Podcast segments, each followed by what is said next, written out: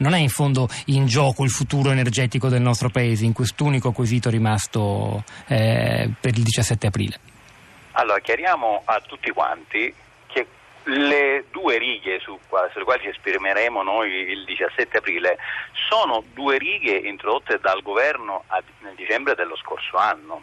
Cioè il referendum, il quesito in, non è stato sollevato dalle regioni. Nel momento in cui il governo ha modificato la norma, ha inserito due righe ben sapendo che queste due righe prevedevano qualcosa di illegittimo, cioè una concessione sine die che non poteva che sollevare l'obiezione della Corte Costituzionale che su questo indice il referendum. Questo referendum è stato esplicitamente voluto dal governo. Non è questo il referendum di cui parlavano le regioni. Quindi se si parla di un referendum assurdo posso anche condividerlo, perché ripeto, qui parliamo di una norma illegittima che viola una direttiva comunitaria 9422 e un decreto legislativo, il 625-96, e quindi diciamo, anche se si perderà questo referendum si andrà in Corte eh, di Giustizia Europea e, e, la, e, la, e, la, Corte ci dirà che abbiamo ragione, però è stato il governo che ha voluto questo scontro, eh, evidentemente sperava di far fare una brutta figura a tutti con un referendum che sarebbe, come diciamo, stato preso sotto gamba, Purtroppo è andata male perché le cronache quotidiane ci rivelano che il mondo del petrolio è inquinato, il petrolio inquina l'ambiente, inquina la nostra politica e tutto questo sta sollevando un'ondata di indignazione per cui il Paese comincia a riflettere seriamente che forse è il caso di uscire da questa trappola. Mi scusi Gianni, poi, poi, veniamo al fronte dell'inquinamento, soprattutto perché voi di Gameplace in particolare avete redatto uno studio, credo, importante, sarà interessantissimo conoscere l'opinione di Tabarelli su questo, quanto a, al potenziale pericolo di inquinamento dei nostri mari eh, da parte delle piattaforme esistenti già in opera. Tabarelli, però la spiegazione di Gianni sembrerebbe essere molto convincente, in fondo perché si, si tratta di discutere su uh, quelle due righe di emendamento introdotte dal governo lo scorso mese di dicembre che estendono sine die l'utilizzo delle concessioni, che, che violano eh, o comunque sollevano un problema di costituzionalità come riconosciuto dalla stessa consulta. Di questo si tratta, non di integralismo questo... ambientalista stando a Gianni. Certo, certo, sono perfettamente d'accordo, si tratta di questo. Ecco, io dico che non vale la pena fare tutta questa confusione per una norma tecnica che è una forzatura del governo perché lì in queste aree è vietato fare nuove eh, perforazioni, nuove attività petrolifere. Se scade la concessione e deve essere rinnovata, ovviamente il buon senso suggerisce che lì venga vietata. Perciò chi ha investito in passato su queste piattaforme si vede fra un anno, quando scade la prima, bloccato l'investimento, quando invece aveva, quando l'ha fatto l'investimento, un orizzonte temporale di altri vent'anni. C'è chi dice che alla scadenza verrà eh, eh, ridata la concessione, queste sono ipotesi.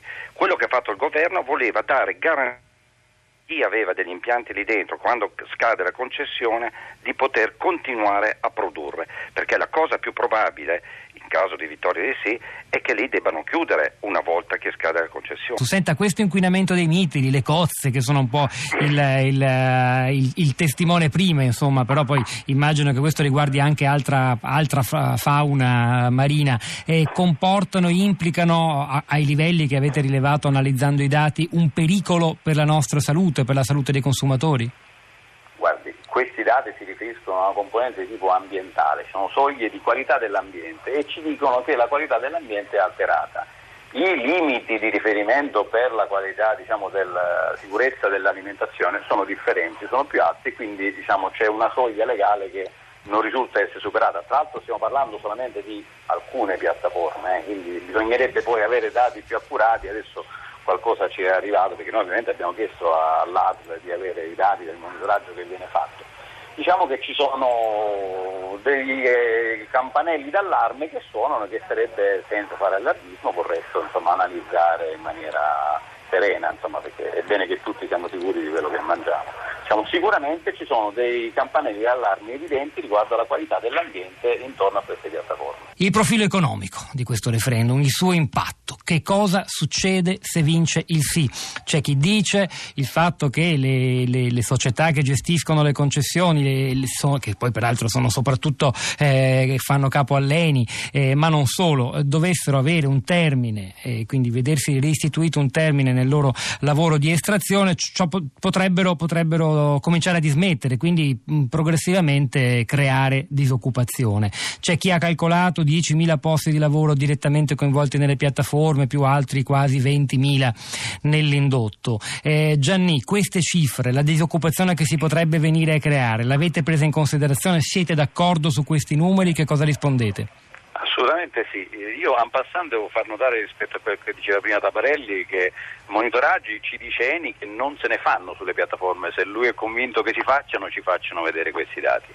Riguardo alla questione dell'occupazione, eh, i sindacati ci dicono che in, su queste piattaforme lavorano meno di 100 persone, a noi risulta che sia un'ottantina scarsa, eh, l'indotto potrebbe essere quello che è e si tratterebbe, ripeto, di attività che nel caso dovesse vincere il sì tornerebbero alla situazione precedente. Ricordo e ripeto, queste due righe su cui ci esprimiamo sono state inventate a dicembre dell'anno scorso. Io fino a, dice- a novembre dello scorso anno questo allarme occupazionale per 10.000, 100.000, un milione di persone non l'ho mai sentito. Che ci siano dei posti di lavoro in pericolo adesso quando si torna alla norma precedente è assolutamente folle. Ripeto, parliamo di circa 75 persone che lavorano sulle piattaforme con un po' di indotto. D'altra parte in questo paese si continua a vietare la produzione di metano dai rifiuti che potrebbe essere immesso nella rete dei tubi del gas che già esiste e in questa maniera si potrebbe produrre molto più metano di quello che non ci darebbero queste trivelle e creare qualche migliaio di posti di lavoro. Quindi,